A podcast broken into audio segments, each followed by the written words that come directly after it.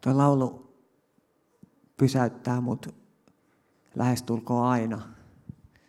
Nimittäin sen laulun on säveltänyt ja sanottanut luterilainen mies. Ja me voidaan ajatella luterilaisista monenlaisia asioita, niin kuin me voidaan ajatella vapaakirkollisista tai helluntalaisista. Mutta tuo laulu pysäyttää mut aina, koska siinä sanotaan, että kertokaa, köyhät kuulla saa, ilo sanomaa. Ja sitten siinä sanotaan, että sairaat paranee ja niin edelleen ja niin edelleen. Mutta se tärkein, mitä siinä laulussa sanotaan, on se, että kertokaa, mitä olette nähneet. Kertokaa, mitä olette kuulleet. Mitä sinä olet nähnyt, mitä sinä olet kuullut. Mun nimi on Ossi ja mä tuun tuosta naapuriseurakunnasta lähteeltä, siis vapaaseurakunnasta. Ja enää en ole siellä seurakunnassa töissä. Ihan teille voidaan julkisesti sanoa, että meidän taloudellinen tilanne meni sellaiseksi, että mulle ei ollut vara maksaa palkkaa ja huomisesta alkaen ainakin toistaiseksi saa nähdä, mitä Jumalalla on suunnitelmia, niin mä olen merkonomiopiskelija vähän aikaa. Katsotaan, nyt pääsenkö koskaan maaliin saakka, mutta se nähdään nyt tässä, mitä Jumala tekee, kaikenlaisia asioita. Niin. Tämän päivän aihe on, onko Jumala todella sanonut. Jos joku tarvii ton tulkkauksen, niin tuolla takapöydällä, missä on miksauslaitteet, niin käykää sieltä hakemassa kuulokkeet. If somebody needs translation, please go back and get headphones. Niin kuulette, mitä tässä tapahtuu. Monissa raamatun tilanteita tai monia raamatun tilanteita, kun me luetaan raamattua, niin monia raamatun tilanteita kuvataan todellisten ihmisten arkisen elämän kautta. Nyt täytyy sanoa, että kun mä luen raamattua, niin ei Paavali ole mulle todellinen ihminen, eikä hänellä ole arkista elämää. Hän on jotain pyhimyksen ja Jumalan se, siinä alapuolella, ja hänen elämänsä on jotain täysin muuta kuin mun elämä. Eikö niin?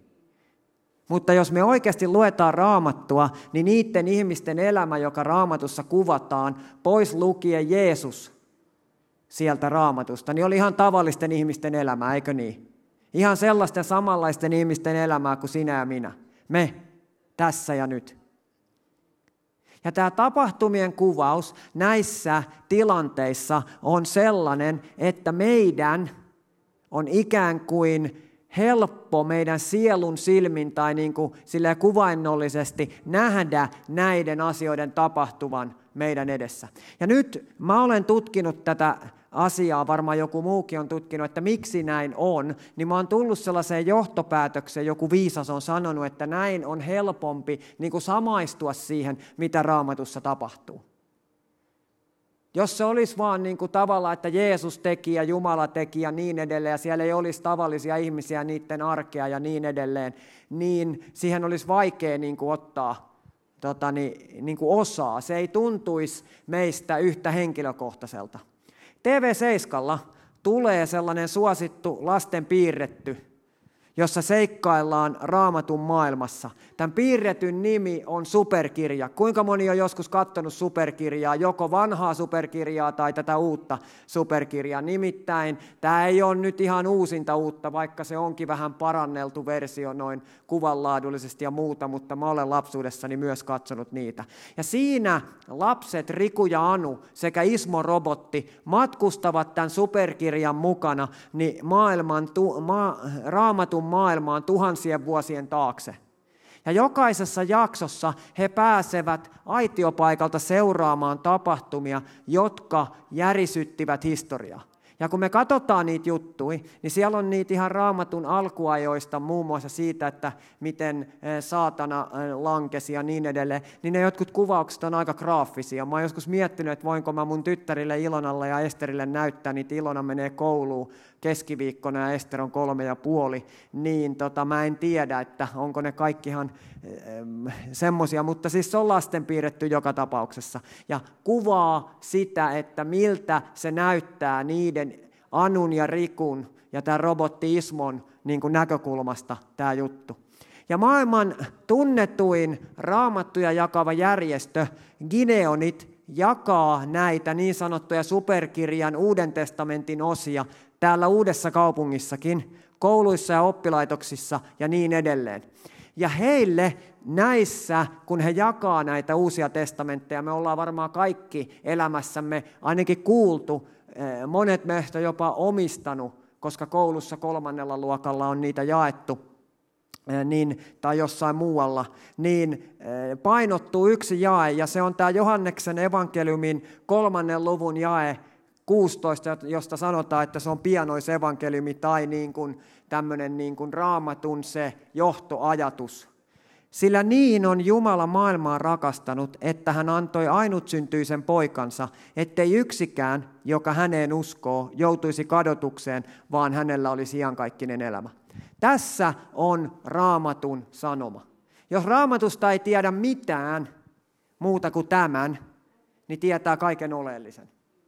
Jos tietää tämän, niin ei tarvitse tietää mitään muuta. On hyvä tietää monia muitakin asioita, koska se helpottaa meidän elämää. Mutta se riittää, että tietää tämän. Tai oikeastaan se ei riitä, että tietää tämän, vaan uskoo sydämessään tähän. Niin se riittää. Uskoo siihen, että Jeesus on kuollut sinun ja minun meidän puolesta, ja se riittää. Tänään me vähän mennään niin kuin tähän superkirjan maailmaan ja katsotaan eräitä tositapahtumia ihan sieltä, mistä kaikki alkoi, eli Edenin paratiisista aina sitten Uuden testamentin totani, lehdille saakka. Ja Raamattu, meidän Raamattu, eli siis tämä superkirja, alkaa siitä, mistä kaikki yleensä alkaa, eli alusta. Eihän voi alkaa lopusta. Meistä tuntuu siltä, että kun me luetaan jotakin totani, arabiankielistä juttua, joka alkaa lopusta, niin meistä se tuntuu hankalalta. Mutta valitettavasti mun on pilattava teidän totani, juttuja sanottava, että sekin alkaa alusta. Ne vaan aloittaa sen alun eri päästä.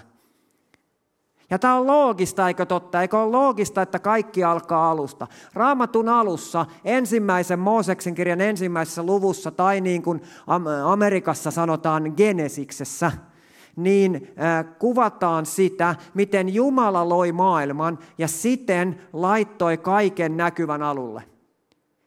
Meidän suomalaisilla on sellainen totani, hauska tämmöinen vähän niin kuin vitsin tynkä, että mikä oli maailman ensimmäinen paikka, joka luotiin. Se ei suinkaan ollut Edenin paratiisi, vaan se oli Loimaa. Alussa Jumala Loimaan. Eli siis Loimaa oli ensimmäinen paikka maailmassa.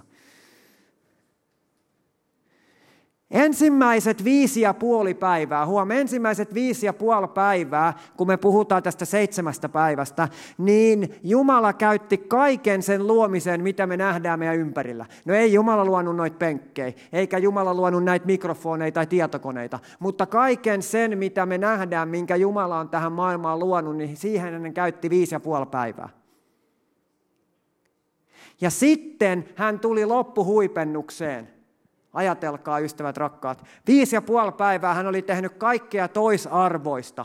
Ja sitten viidennen päivän puolivälissä hän tulee loppuhuipennukseen. Ensimmäisen Mooseksen kirjan ensimmäinen luku, jae kaksikymmentäkuusi. yksi Mooses yksi kaksikymmentäkuusi ja siitä eteenpäin. Jumala sanoi, tehkäämme ihminen kuvaksemme, kaltaiseksemme. Vallitkoon he meren kalat ja taivaan linnut ja karjaeläimet ja koko maan ja kaikki matelijat, jotka maassa matelevat. Ja Jumala loi ihmisen omaksi kuvakseen. Jumalan kuvaksi hän loi hänet. Mieheksi ja naiseksi hän loi heidät. Jumala siunasi heidät ja Jumala sanoi heille, olkaa hedelmälliset, lisääntykää, täyttäkää maa ja tehkää se itsellenne alamaisiksi. Hallitkaa myös meren kalat, taivaan linnut ja kaikki maan päällä liikkuvat eläimet. Jumala sanoi, katso, minä annan teille kaikki siementä tekevät ruohot, joita kasvaa kaikkialla maan päällä. Kaikki puut, joissa on siementä tekevä hedelmä. Olkoot ne teille ravinnoksi. Kaikille me, metsäneläimille, kaikille taivaan linnuille ja kaikille, jotka maassa matelevat ja joissa on elävä henki, minä annan kaikki vihreät ruohot ravinnoksi. Tapahtui niin. Ja Jumala katsoi kaikkea, mitä hän oli tehnyt.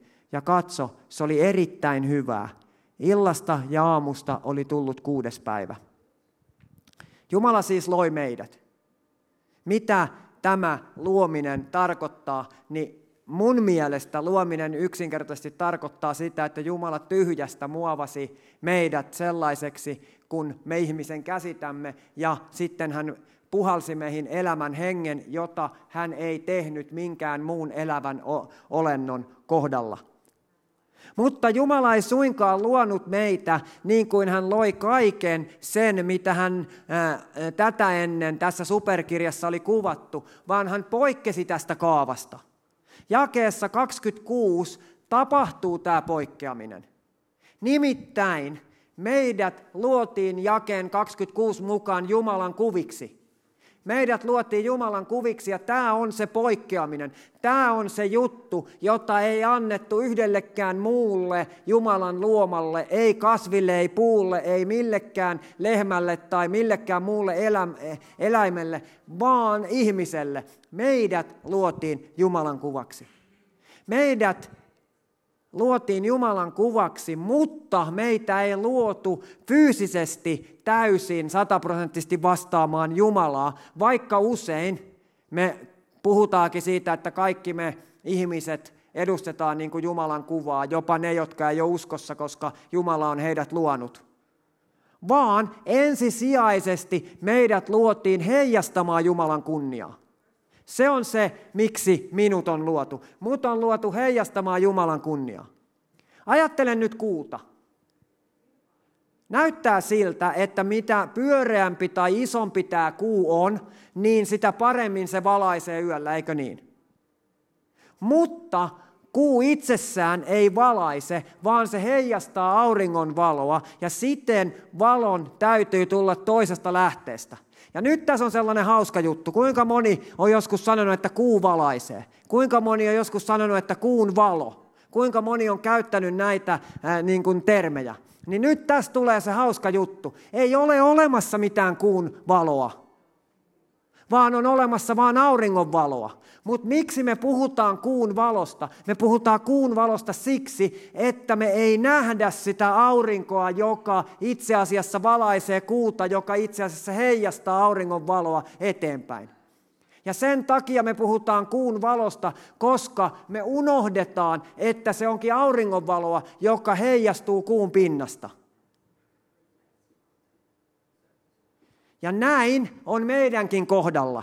Meistä ei siis koskaan tule fyysisesti sataprosenttisesti niin kuin Jumala. Mutta meillä on kyky, sulla ja mulla on kyky heijastaa hänen kuvaansa rakkaudessamme, kärsivällisyydessämme, anteeksi antamisessamme, ystävällisyydessämme ja uskollisuudessamme. Kaikella mitä me tehdään, kun joku sanoo, että kaikki voidaan tehdä Jumalalle kunniaksi. Niin on sanottu Raamatussa ja niin on sanottu totani, tänä päivänä kristittyjen kesken. Niin tiedättekö mikä on kaikista hienointa? Ei tarvitse tehdä mitään, kun ei voi tehdä mitään. Ainoastaan vaan antaa sen valon tulla. Ja mitä isompi ja pyöreämpi sinä olet, nyt en puhu fyysisestä olemuksesta, vaan puhun siitä, että miten lähe, mitä lähempänä sä olet Jumalaa, niin sitä kirkkaammin sä pystyt heijastamaan sitä Jumalan valoa sun ympärille. Eikö niin? Ja tämä on nyt se juttu, mutta mitään muuta ei tarvitse tehdä.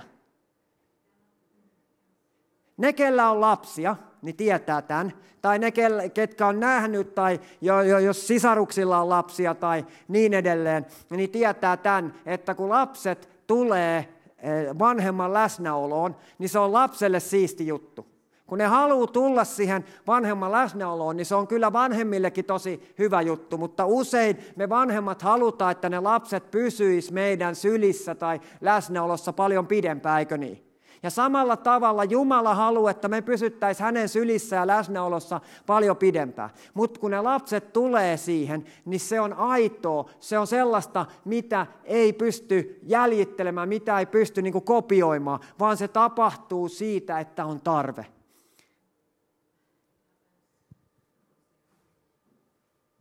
Ja siksi tämän tietoisuuden, että itse maailmankaikkeuden luoja näkee meidät arvokkaana, kun hän antaa meidän heijastaa hänen valoaan, niin tulisi auttaa meitä rakastamaan häntä, tuntemaan häntä henkilökohtaisemmin ja jakamaan tätä ympärillämme oleville ihmisille. Me usein katsotaan jotain T V seitsemän tai YouTubea tai tullaan tänne kuuntelemaan puhujia tai ollaan jossain muualla ja toivotaan, että voi kumpa mä olisin niin kuin toi. Tai sitten mä ajatellaan, että onneksi mä en ole sellainen kuin toi. Eiks niin? Ja me aina niin kuin ajatellaan, että voi kumpa. Mutta sitten me unohdetaan se, että se toinen ei ole yhtään sen kummallisempi kuin minäkään. Koska ainoa mitä he voi tehdä, niin he voi vaan heijastaa sitä isän valoa. Mä haluan sanoa vielä tästä Jumalan kuvaksi luomisesta sen, mikä tänä päivänä on tosi tärkeä nyt sanoa. Tämä on erittäin tärkeä sanoa. Tämä saattaa tuntua meistä jopa hieman itsestään selvältä, mutta tulevien tapahtumien valossa, kun me katsotaan seuraavaksi niitä tulevia tapahtumia, mitä luomisen jälkeen tapahtui, niin on hyvä ottaa tämä esille. Nimittäin fakta on se, että molemmat sekä meidät miehet että teidät naiset luotiin tasavertaisesti Jumalan kuvaksi. Me ollaan tasavertaisesti Jumalan kuvia. Näin ollen kumpaakaan sukupuolta ei ole luotu toista enemmän Jumalan kaltaiseksi. Me ollaan hyviä keksimään kaikenlaisia portaikkoja, että sitten kun sä olet tota, niin arkkipiispa, niin sit sä olet kova tyyppi. Mutta jos sä olet väärää sukupuolta, niin bye bye arkkipiispa, koska me ollaan laitettu niitä kaiken maailman niin kuin, juttuja, kun me ollaan niin hyviä tulkitsemaan Raamattua. Nyt en sano, että meidän vapaakirkollisten tai helluntalaisten tai luterilaisten erilaiset tulkinnat olisi vääriä, mutta sanon vaan, että ne on ihmisten tulkintoja, koska harva meistä on kuullut Jumalalta, että perustakaa arkkipiispuus. Mä epäilen sitä.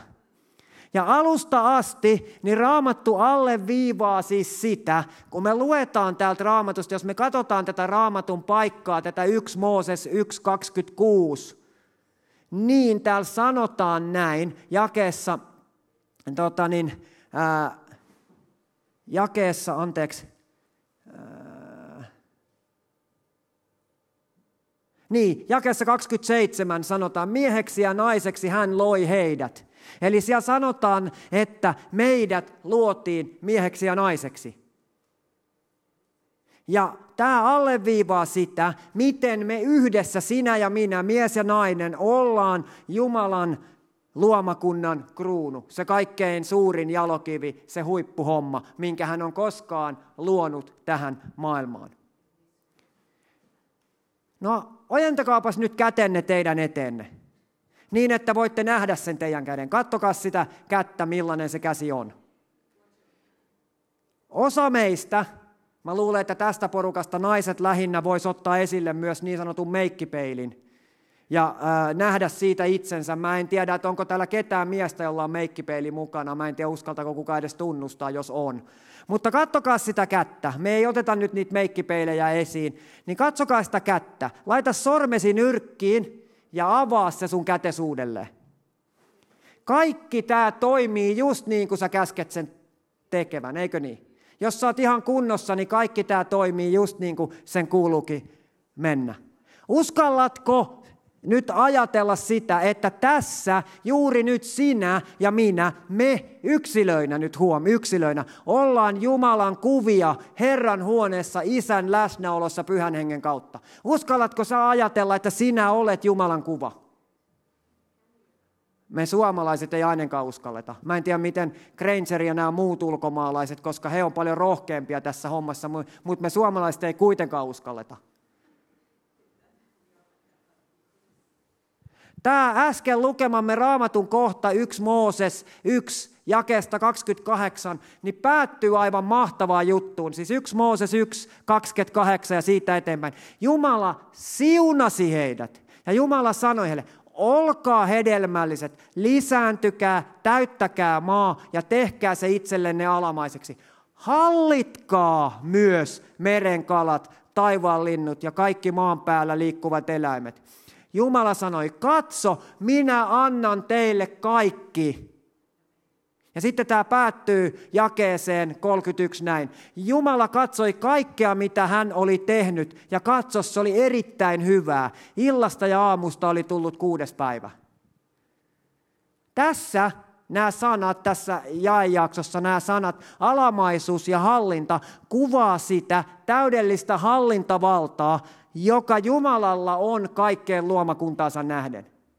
Eli tässä tämä hallintavalta, mitä tässä puhutaan, niin tässä puhutaan kuninkaan hallintavallasta hänen hallinnoimaan alueeseensa. Ja nyt mun täytyy sanoa teille yksi asia. Mä tykkään lukea kaikkia muita raamatun käännöksiä, paitsi suomenkielistä raamatun käännöstä yhdestä syystä. Tämä on yksi, miksi mä en tykkää suomalaisesta raamatun käännöksestä. Nimittäin, kun kaikki muut käännökset kääntää Jumalan hallintavallan sanalla kingdom, niin suomalainen puhuu hallintavallasta. Suomalainen puhuu siitä, että on kollektiivisesti annettu vaan valta jollekin porukalle. Kun kingdom tarkoittaa kuninkaan domain, kuninkaan hallinta, joka tarkoittaa sitä, että sitä hallitsee kuningas huolimatta siitä, kuka saa käyttää kuninkaan mandaattia. Mutta kuningas hallitsee. Ja Suomessa, kun me ollaan tällainen demokraattinen yhteiskunta, kun meillä on ollut kuningas ehkä alle viikon, mikäli muistan oikein. Tämä nyt ulkomaalaisillekin tiedokset, että meillä on ollut kuningas. Niin tota, se oli myös saksalainen, joku Wilhelm sen nimi oli, muistanko oikein. Niin tota, tilanne oli se, että me ei ymmärretä kuningaskuntaa. Ja sen takia me ollaan käännetty tämä sanalla hallin, hallintavalta, tai me puhutaan niin kuin Jumalan valtakunnasta. Mutta se valtakuntakaan ei ole riittävän hyvä sana kuvaamaan sitä, koska siitä puuttuu se kuninkuus. Kun se valta voi olla kenellä tahansa, se voi olla pääministerillä tai se voi olla pääministerin sijaisella. Mutta kun se on kuningaskunta, niin se ei voi olla kenelläkään muulla kuin kuninkaalla tai hänen sijaisellaan. Ja tässä, kun puhutaan hallintavallasta, niin tässä puhutaan kuninkaan sijaisista, eli sinusta ja minusta. Meille on annettu kuninkaan sijaisuus. Me saadaan käyttää täyttä Jumalan hallintavaltaa.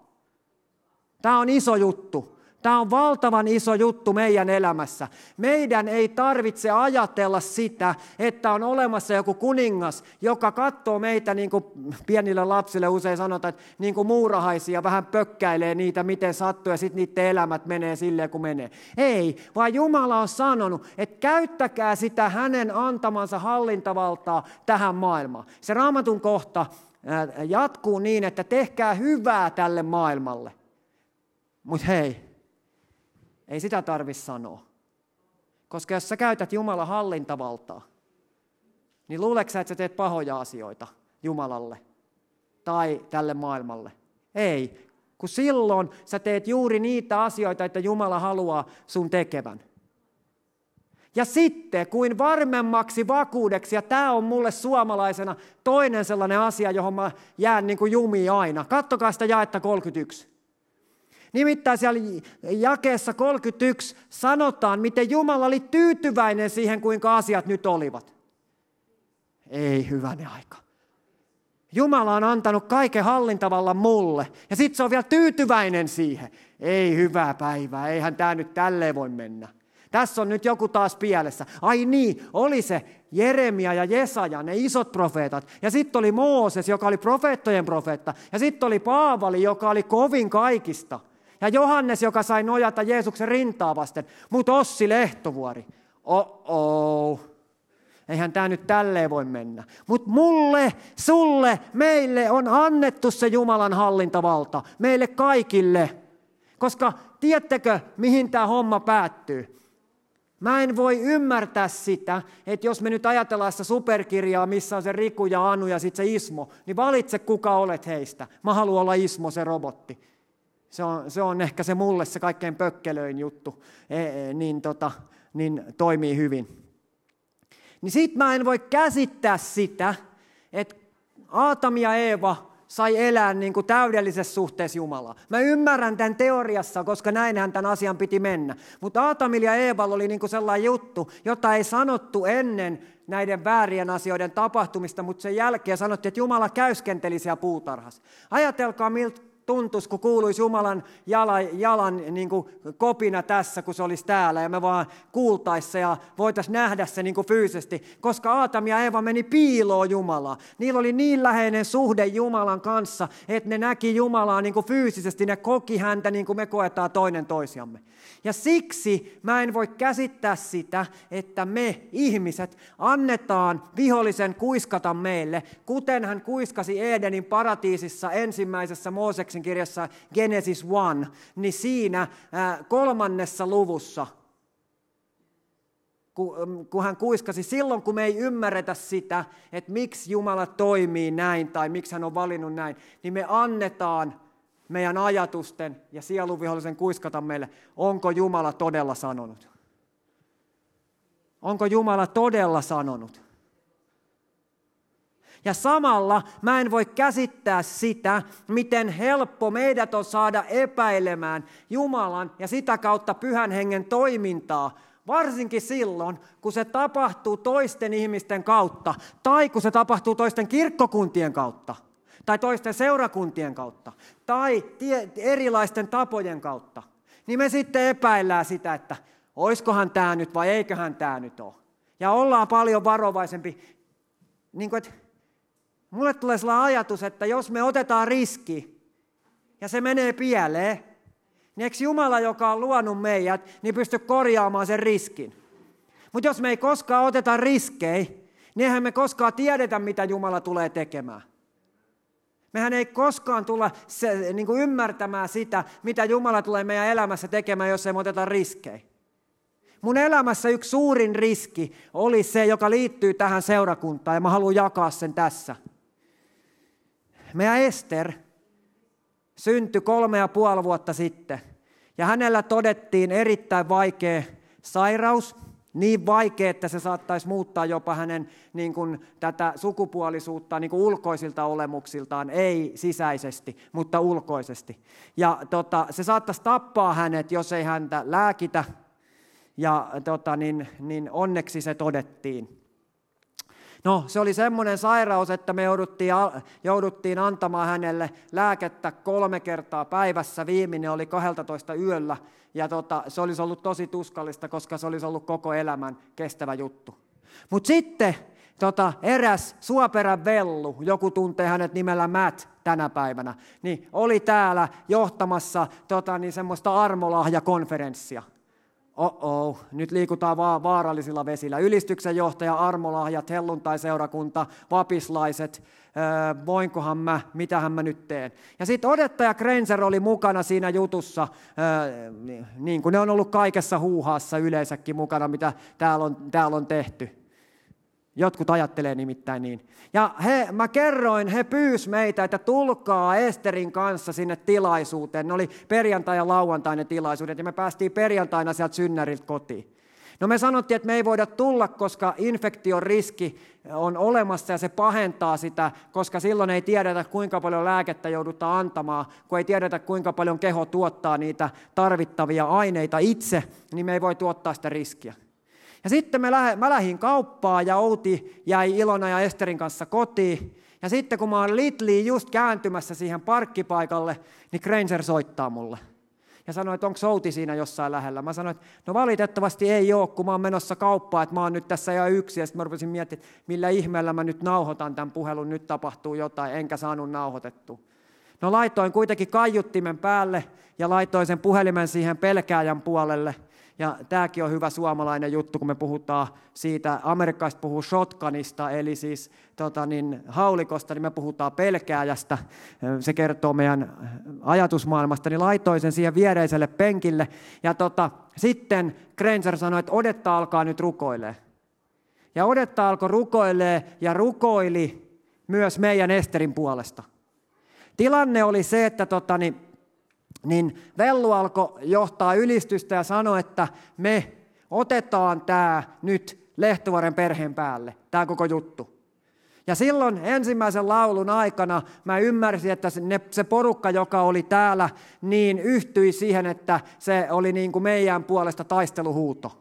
Ja kun se laulu oli mennyt ohi, niin sieltä oli noussut joku naisihminen, nimeä en muista, Outi voi sen muistaakin, ja sanonut, että hän oli nähnyt sellaisen näyn, että tuolta niin kuin alttarin takaa, ikään kuin siellä olisi ollut joku paikka, niin tuli sellainen valkopukuinen mies hohtavissa vaatteissa, ja sitten tuli pariskunta pienen lapsen kanssa sen miehen eteen, ja se mies siunasi sen lapsen. Tämä tapahtui siis perjantaina.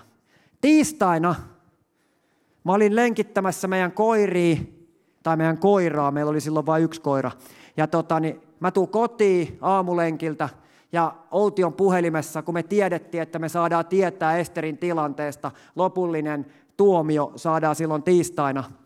Outi on meidän keittiössä ja hyppii yläpystyä. Tälleen. Mä ajattelin, että no ei se ainakaan itke siellä, että, tota, että jotain hyvää sentään. Ja sitten se sanoi, että lääkäri soitti ja sanoi, että viimeinen verikoe on osoittautunut negatiiviseksi. Ester on täysin terve, voitte lopettaa lääkityksen.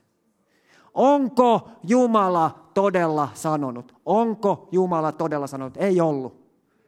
Ei se ollut Jumala. Se oli lääketiedettä. Ne oli mokannut jonkun jutun. Ne ei ollut nähnyt jotain nippeliä. Niiden totani, tietokoneeseen oli tullut toi pyörivä kuvake, niin kuin tuli äskenkin, ja ne ei ollut pystynyt näkemään, miten homma on. Jumala oli päättänyt, miten tämän asian kuuluu mennä. Ja kun me selvitetään tätä dilemmaa, että onko Jumala todella sanonut, niin meidän tulee siirtyä nyt sen superkirjan kautta. Me mennään tähän mun loppujuttuun, helluntain tapahtumiin. Nyt mä oon oikeassa paikassa, kun mä oon helluntai-seurakunnassa puhumassa helluntain tapahtumista, eikö niin? Kuvittele nyt itsesi sinne yläsaliin. Kuvittele itsesi siihen tilaan, jossa ne kielet jaettiin niiden ihmisten päälle. Mutta kuvittele itsesi siihen tilaan ennen kuin ne on jaettu, ne kielet. Pietari ja noin sata kaksikymmentä muuta Jeesuksen seuraajaa ovat siinä huoneessa, jossa vain hetken aikaisemmin Pietari ja opetuslapset Jeesuksen kanssa on viettänyt maailmanhistorian ensimmäisen ehtoollisen. No mitä olisikaan tapahtuneet, jos nuo yläsalissa olleet ihmiset olisivat alkaneet miettiä asioita liikaa järjellä ja Aadamin ja Eevan tavoin langenneet epäilemään kysymyksen, onko Jumala todella sanonut lupauksia? Mitä olisi tapahtunut? Jeesus oli nimittäin juuri kertonut Pietarille ja muille tuleville apostoleille seuraavaa. Apostolien teot ensimmäinen luku, nämä on kaksi mun lempijaetta Raamatusta. Apostolien teot ensimmäinen luku, jakeet neljä ja jae kahdeksan. Ei neljä viiva kahdeksan, vaan neljä ja kahdeksan. Jae neljä. Kun, ja, kun hän oli yhdessä heidän kanssaan, hän käski heitä sanoen, älkää lähtekö Jerusalemista, vaan odottakaa isältä sen lupauksen täyttymistä, jonka kuulitte minulta. Siis jae neljä, jae kahdeksan. Vaan te saatte voiman, kun Pyhä Henki tulee päällenne, ja te tulette olemaan minun todistajiani sekä Jerusalemissa että koko Juudeassa, Samariassa ja aina maan ääriin saakka. Vau. Wow. Mahtava jae tämä kahdeksan, ei kokki. Vaan te saatte voiman, ja teistä tulee mun todistajiani. Kuinka moni on joskus katsonut sellaista, tota, niin, niin, kuin Flash Gordon? Se on semmoinen legendaarinen amerikkalainen tota, supersankarijuttu. Tai vaikka tota, supermiestä. Supermies on mun mielestä hyvä esimerkki, kun se on siviilissä sellainen nössö, joka ei uskalla edes puhua naisille. Mutta sitten kun tota, se vetää ton napit auki paidasta ja sieltä alta tulee se sen tota, niin, uniformu, niin johan alkaa tapahtua. Sitten Raamattu jatkaa jakeesta yhdeksän samassa luvussa näin. Kun hän oli tämän sanonut, hänet kohotettiin ylös heidän nähtensä ja pilvi vei hänet pois heidän näkyvistään. Kun he katselivat taivaalle hänen mennessään, katso, heidän luonaan seisoi kaksi miestä valkoisissa vaatteissa. Nämä sanoivat, Galilean miehet, mitä te seisotte ja katsotte taivaalle? Tämä Jeesus, joka otettiin teiltä ylös taivaaseen, on tuleva samalla tavalla kuin näitte hänen taivaaseen menevän. Silloin he palasivat Jerusalemiin vuorelta, jota kutsutaan Öljymäeksi ja joka on lähellä Jerusalemia, Sapatin matkan päässä. Kun he olivat tulleet kaupunkiin, he menivät siihen yläsaliin, jossa he oleskelivat. Pietari, Johannes, Jaakob, Andreas ja Filippos, Tuomas, Bartolomeos, Matteus ja Jaakob Alfeuksen poika, Simon kiivailija ja Juuda Jaakobin poika. Nämä kaikki pysyivät yksimielisesti rukouksessa ja anomisessa naisten kanssa ja Marian, Jeesuksen äidin kanssa ja Jeesuksen veljen kanssa. Jakeet kolmetoista ja neljätoista. Niissä kerrotaan, miten apostolit suhtautuivat Jeesuksen lupaukseen pyhästä hengestä. Mutta ajatelkaa, jos tämä olisi tapahtunut tänään, jos Jeesus olisi sanonut tämän tänään meille tässä ja nyt, niin mä voin sieluni silmin kuvitella, mikä olisi voinut olla Pietarin reaktio. Ja miettikää, jos Pietari olisi ennen näitä jakeita kolmetoista ja neljätoista, kun ne lähti sinne Jerusalemiin, niin jakeessa kaksitoista sanonut jotain tällaista. Hei kuulkaa, tuo Jeppe Jeesus lupasi meille jonkun hengen, että sieltä tulee nyt joku henki jostain jossain vaiheessa. Ja äh, tota, niin, tämän hengen äh, pitäisi auttaa meitä tässä sekasortoisessa tilanteessa. Ja tämän hengen kautta mun pitäisi saada jonkinlainen voima. Ja sitten tämän voiman avulla, niin musta pitäisi tulla tuo Jeesuksen todistaja. Sekä Jerusalemissa että koko Juudeassa ja Samariassa ja aina maan ääriin saakka. Pah, uskokoon kuka haluaa. Jälleen teen sen, mikä olisi pitänyt tehdä pysyvästi jo ensimmäisen uhkauksen jälkeen. Tulkaa veljet, mä lähden taas kalaa. Ajatelkaa, jos se olisi mennyt tähän. Niin mitä tästä olisi tapahtunut? Jeesus olisi kuollut ristillä. Siellä olisi muutamia ihmisiä uskonut siihen. Mihin, mitä olisi tapahtunut? Mutta ei. Sen sijaan Pietari päätti luottaa hän ja pystymättä perustelemaan sitä järjellä itselleen. Tämä on nyt se oleellinen juttu. Pietari ei pystynyt perustelemaan tätä järjellä itselleen. Jos et sä pysty perustelemaan tätä itsellesi järjellä, niin jes, aamen, halleluja. Jos tämä menee yli sun hilseen, niin jes. Ja niillä, joilla ei ole hilsettä, niin jos menee vaan muuten yli, niin antaa mennä vaan. Ja tiedättekö, mitä Pietari teki? Jae neljä. Älkää lähtekö Jerusalemista ennen, kun asiat tapahtuu. Ja sit jae kahdeksan, te saatte voiman. Niin Pietari ei suinkaan ajatellut, että nyt lähdetään vallottaa maailmaa. Vaan mitä Pietari teki? Hän päätti palata sinne yläsaliin, olemaan siellä Jerusalemissa. Eikä vaan palata sinne olemaan passiivisesti sille, että vau, onpa muuten hienot penkit, näissä on varmaan hyvä nukkua. Eikö niin? Arvatkaa, mitä Pekka Simojoki on sanonut, kun hän tuli isänsä kanssa lähetystyöstä tuolta tota niin, Afrikasta ja meni seurakuntaan. Hän sanoi, että suomalaiset tulee yhdessä kirkkoon kokemaan yksinäisyyttä. Me tullaan yhdessä kokemaan yksinäisyyttä.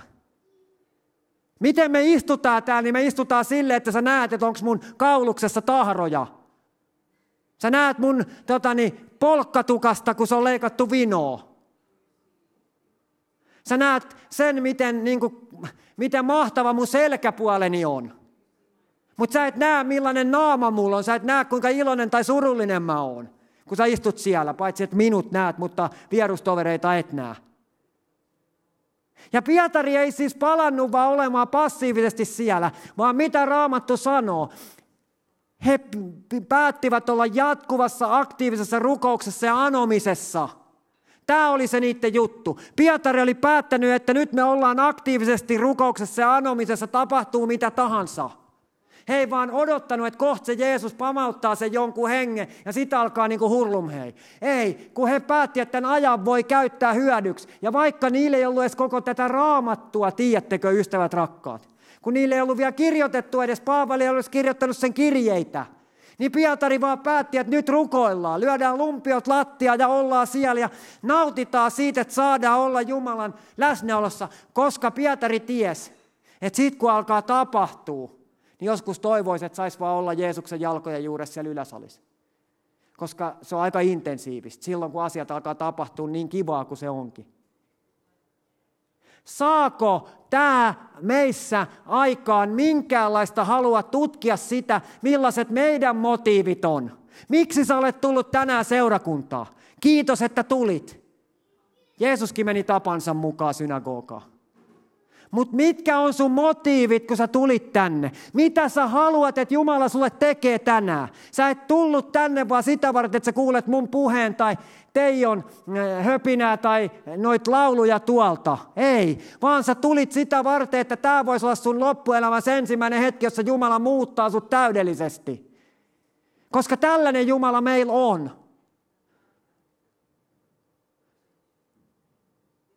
Vaikuttaako tämä nyt yhtään siihen, mitä Jumala on sinulle ja meille todella sanonut? Jos Pietari ei olisi koskaan mennyt sinne yläsaliin, me ollaan ihan just lopussa, niin ne seuraukset olisi ollut katastrofaaliset. Tiedättekö mitä? Te olisitte jäänyt vaille mun saarnaa. Niin katastrofaaliset seuraukset silloin olisi ollut. Mutta olisitte jäänyt vaille sitä hetkeä, jolloin te saitte vastaanottaa Jeesuksen. Eikö niin? Jos Pietari ei olisi mennyt sinne yläsaliin, te olisitte jäänyt sitä vaille.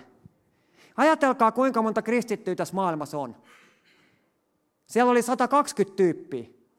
kaksitoista tyyppiä oli kohtaamassa Jeesuksen, kuulemassa nämä sanat. Ne meni kertomaan sitä sata kaksikymmentä tyypille. Ja mikä kaikkein hienointa, huomasitteko? Mitä tässä Raamatun kohdassa sanotaan? Jae neljätoista, siis Apostolien teot, ensimmäinen luku, jae neljätoista. Naisten kanssa. Tässä tulee taas tämä, että meidät luotiin yhdessä. Sinut ja minut, meidät on luotu yhdessä tekemään tätä tehtävää.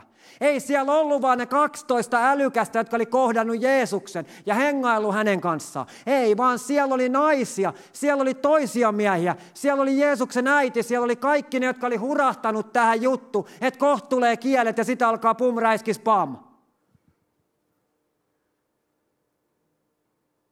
Raamattu jatkaa helluntaista seuraavaa Apostolien teko toinen luku ja ensimmäinen jae.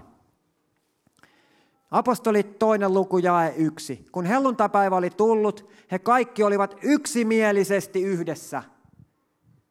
Tämä on mulle käsittämätöntä. Miten seurakunnassa voitiin olla yksimielisesti? Siis, mi- siis eihän se ole seurakunta. Ei, ei, ei seurakunnassa olla yhtä mieltä näistä asioista. Kun seurakunnassa kiivaillaan siitä, että kenen puolue on paras. Lukekaa sieltä, minä olen Paavali ja minä Parappaan puolta ja niin edelleen, Apolloksen ja niin edelleen. Niin, sitä seurakunnissa ollaan. Ja jae kaksi. Silloin tuli yhtäkkiä humaus taivaasta, niin kuin olisi käynyt kova tuulenpuuska, ja se täytti koko talon, jossa he istuivat. Ei vaan sitä yläsalia, vaan sen koko talon. Ja he näkivät ikään kuin tulisia kieliä, jotka jakaantuivat ja asettuivat heidän itse kunkin päälle. Vau. Wow. Tiedättekö mitä? Se voi tapahtua täällä tänään. Ootko valmis?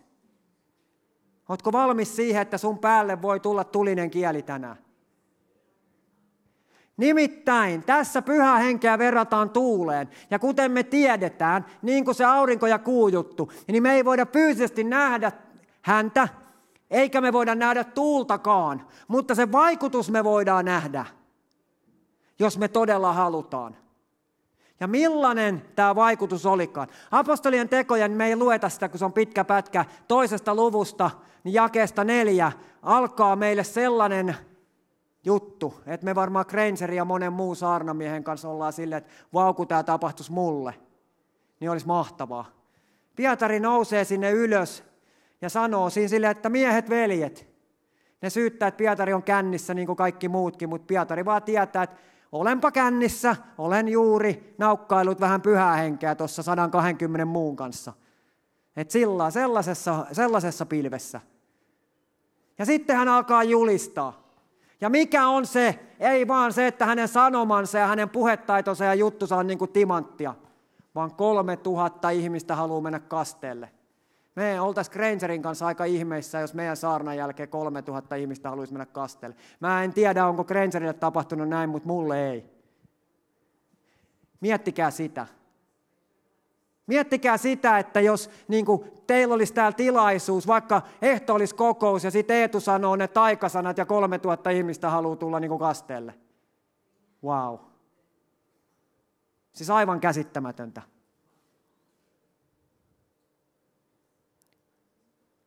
Ja mihin tämä kaikki johtaa? Tämä ei suinkaan pääty tähän, vaan nyt tulee se kaiken loppuhuipentuma. Nimittäin Apostolien teot kolmas luku ja ensimmäisestä jakeesta. Vaikka tämä kolmetuhatta on todella iso juttu, niin tässä on tämän mun saarnaan loppuhuipentuma. Apostolien teot kolmas luku ja jakeesta yksi eteenpäin.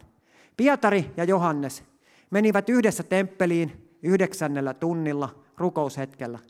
Silloin kannettiin sinne erästä miestä, joka oli ollut rampa äitinsä kohdusta ja jonka he joka päivä panivat temppeliin niin sanotun kauniin portin pieleen anomaan almua temppeliin meneviltä. Jae kolme.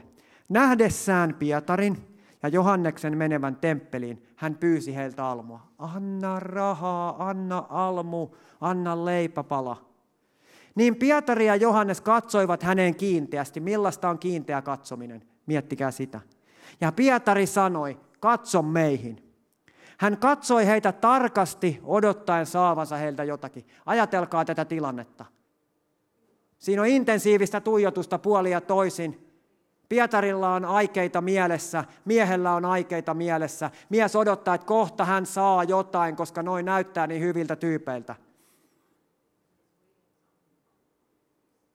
Sitten Pietari sanoo jakeesta kuusi. Hopeaa ja kultaa minulla ei ole. Mies on sille, ei hyvänen aika. Milläs mä nyt sitten syön? Mitäs mä sitten teen? En saanut sitten heiltä mitään. Siinä meni tilaisuus hukkaan. Mutta Pietari jatkaa. Mutta annan sinulle sitä, mitä minulla on. Jeesuksen Kristuksen Nasaretilaisen nimessä nouse ja kävele. Hän tarttui hänen käteensä, siis Pietari tarttui sen miehen käteen ja nosti hänet ylös. Heti hänen jalkansa ja nilkkansa vahvistuivat. Ja hän hyppäsi siis tämä rampamies pystyyn, seisoi ja käveli. Hän meni heidän kanssaan temppeliin kävellen, hypellen ja ylistäen Jumalaa. Kaikki kansa näki hänen kävelevän yli ja ylistävän Jumalaa. He tunsivat hänet siksi, joka oli istunut almuja saadakseen temppelin kauniin portin pielessä ja olivat täynnä hämmästystä ja ihmetystä siitä, mitä hänelle oli tapahtunut. Ja kun parannettu rampa pysytteli Pietarin ja Johanneksen seurassa, kaikki kansa rietsi hämmennyksen vallassa heidän luokseen niin sanotun Salomon pylväskäytävään. Me ollaan oltu jo aika kauan täällä, mutta mä sanon tän nyt kuitenkin tähän, kun tämä on oleellista.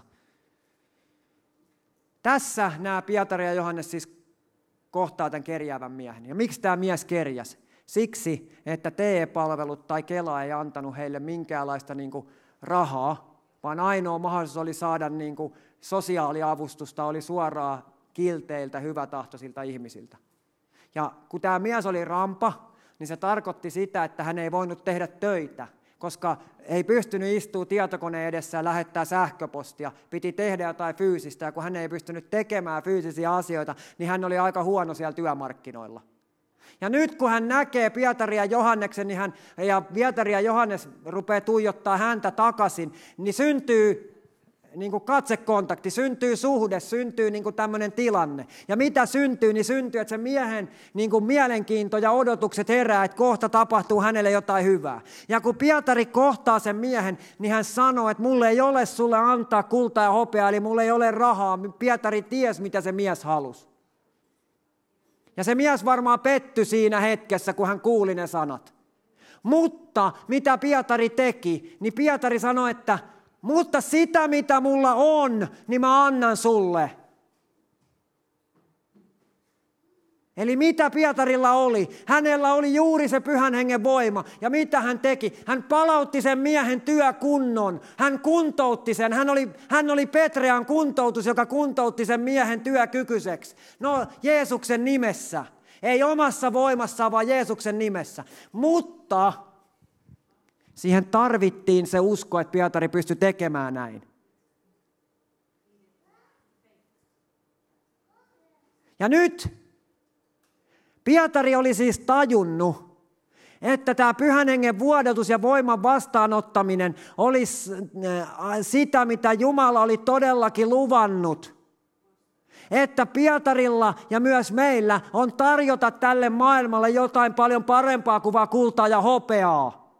Meillä on tarjottavana tälle maailmalle paljon parempaa kuin se, mitä T E-toimisto ja Kela pystyy tarjoamaan. Ne tarjoaa sulle kultaa ja hopeaa, mutta me voidaan sanoa, että Jeesuksen, Kristuksen, Nasaretilaisen nimessä. Ja nyt tämä mies nousi ylös ja alkoi kävellä. Joo, Pietari auttoi sen sieltä kyllä ylös, mutta joo, se mies vaan niin kuin tarttui siihen. Kuinka moni meistä olisi jäänyt sille, että no tohon käteen tarttu ainenkaan, petti mut eikä antanut rahaa ja sit lupas mulle jalat. Onpa hullu kaveri, enpä lähde tohon juttuun. Ja mä sanon tähän, että mä luulen, että tämän elämässään koville joutunut mies ei lopulta, kuunnelkaa tää tarkasti nyt, tää on, tää on tärkeä juttu tässä. Tämä mies ei ollut, tämä rampamies ei lopulta ollut se, jolla oli vaikeinta yrittää nousta ylös ja kävellä. Hän ei ollut se. Hän ehkä vain ajatteli, että kokeillaan nyt tätäkin. Kun kaikki muu on pielessä elämässä, niin kokeillaan nyt tätäkin. Pietari ja Johannes olivat he, joilta vaadittiin uskoa, eli lujaa luottamusta siihen, mitä toivotaan, todisteita tosiasioista, jotka ei näy. Siis Pietarilta ja Johannekselta vaadittiin uskoa, toki vaadittiin siltä mieheltäkin, mutta vasta sen jälkeen, kun Pietari oli sanonut ne taikasanat Jeesuksen, Kristuksen, Nasaretilaisen nimessä. Ja he siis joutuivat vastaamaan tähän kysymykseen, että onko Jumala todella sanonut. On aivan inhimillisesti hyväksyttävää, mun mielestä on aivan inhimillisesti hyväksyttävää se, että Pietari olisi vaan voinut sanoa, että sori, mä en voi tehdä mitään. No can do. En, en voi tehdä mitään. Olen vastaanottanut Pyhän Hengen, olen kastettu, olen uskossa, olen nähnyt Jeesuksen kävelevän veden päällä, mutta en voi tehdä mitään. Koska en ole Jeesus, en voi tehdä mitään. Ja sitten se olisi vaan kävellyt sen miehen ohi. Koska Pietarilla ei ollut rahaa, hän oli köyhä kalastaja, joka oli jättänyt elantonsa ja seurannut huuhaata, eli Jeesusta kolme vuotta. Joka oli mennyt ristille ja kuollut ja lähtenyt pois maailmasta. Ja jättänyt jonkun hengen, joka ei pysty tekemään mitään muuta kuin riitelemään siitä, että ollaanko yksimielisiä vai ei.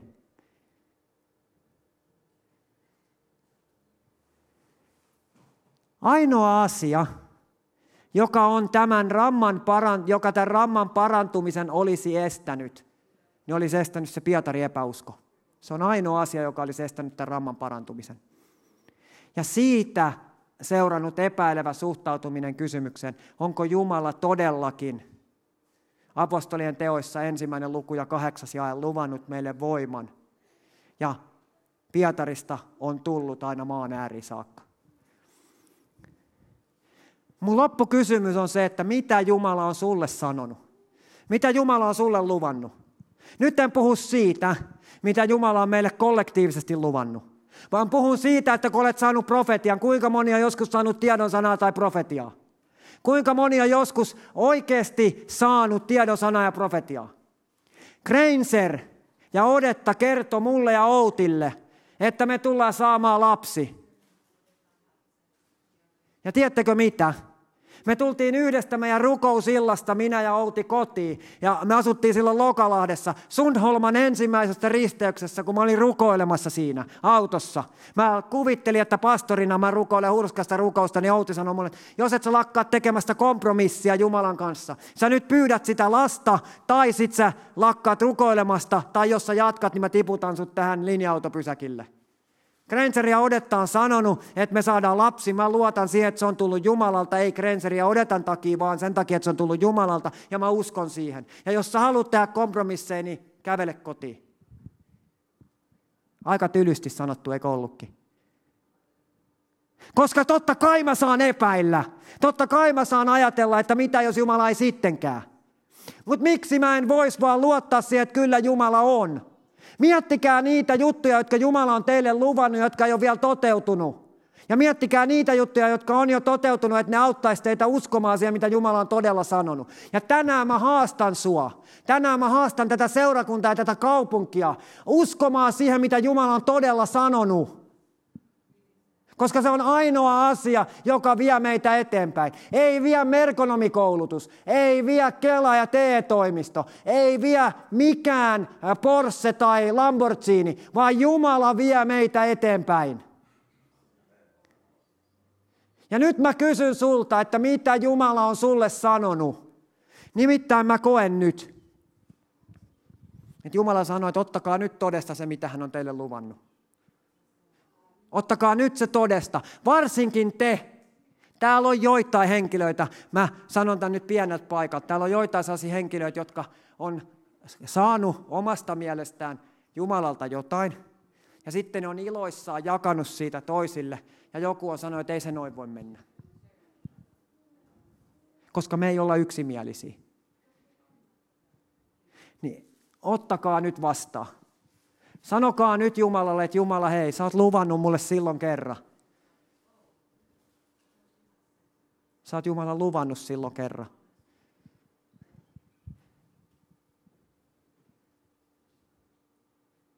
Nyt on se hetki. Jumala kurkottaa omaa kättää sieltä yläilmoista ja hän sanoi, että tartu siihen käteen. Ei pelastuksen käteen enää, koska varmaan kaikki me ollaan sekoettu jo jokin aika sitten.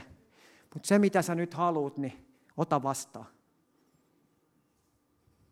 Sillä tänään mä haluan polkea rikki yhden käärmeen pään. Mä haluan polkea rikki yhden käärmeen pään. Onko Jumala todella sanonut? Ja mä haluan polkea se rikki sanomalla, että Jumala on todella sanonut.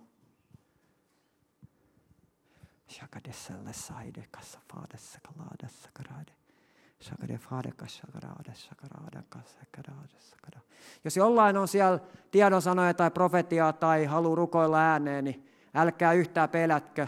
Vaikka se ei olisi tämän seurakunnan käytäntö tai minkään muunkaan seurakunnan käytäntö, niin tänään me ollaan yksimielisiä siitä, että me rikotaan vähän nyt rajoja. Koska Jumala on todella sanonut.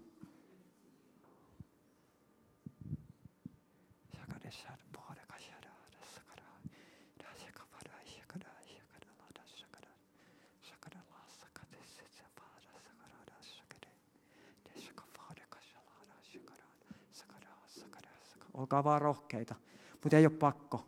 Saa käyttää, mutta ei ole pakko, hei. Sakade sahdekassa, laidekassa, laidekassa, laide.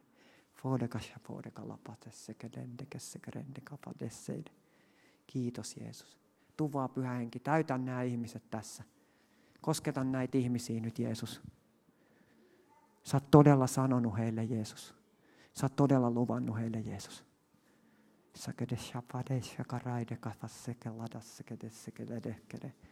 Kiitos Jeesus siitä. Kiitos Jeesus siitä. Tässä hetkessä nyt vaan antakaa sen Pyhän Hengen koskettaa teitä. Antakaa sen vaan tulla nyt tässä hetkessä. Ja jos tämä menee teiltä ihan yli hilseen, niin entistä parempi vaan. Kiitos Jeesus siitä, että mä saan siunata nämä ihmiset. Mä saan siunata tämän seurakunnan, kaikki tämän kaupungin seurakunnat. Mä saan siunata itseni yhtenä heistä. Kiitos Jeesus siitä, että tässä me ollaan ja me vaan sanotaan Jeesus sulle, että sä oot todellakin sanonut meille. Jeesus, mitä ikinä se on tämän seurakunnan, tämän kaupungin ja tämän maan kohdalla, niin Jeesus, me uskotaan siihen. Mutta Jeesus, aloita meistä. Näytä, Isä, se, mitä sinä olet minulle henkilökohtaisesti luvannut, Jeesus. Kiitos Jeesus siitä, että sä oot todella puhunut, sä oot todella sanonut. Kiitos Jeesus siitä, että mä saan ylistää ja kiittää. Mä saan julistaa sun kunniaas. Mä saan huutaa sun nimeäs ja sanoa, että ei ole muuta nimeä, joka olisi todella sanonut. Koska mikään muu nimi ei voi todella mitään sanoa. Ainoa nimi, joka voi, olet sinä. Kiitos Jeesus siitä, että sinä olet se, mikä olet. Kiitos Jeesus siitä, että sinä voit tehdä niitä ihmeitä. Kiitos Jeesus siitä, että mitä ikinä tästä eteenpäin tapahtuu, niin Jeesus, me luotetaan siihen, että Halleluja, sä oot todella sanonut. Kiitos Jeesus, kiitos Jeesus. Me vaan ylistetään ja kiitetään sua siitä. Kiitos Jeesus, kiitos Jeesus. Kiitos Jeesus. Kiitos Jeesus.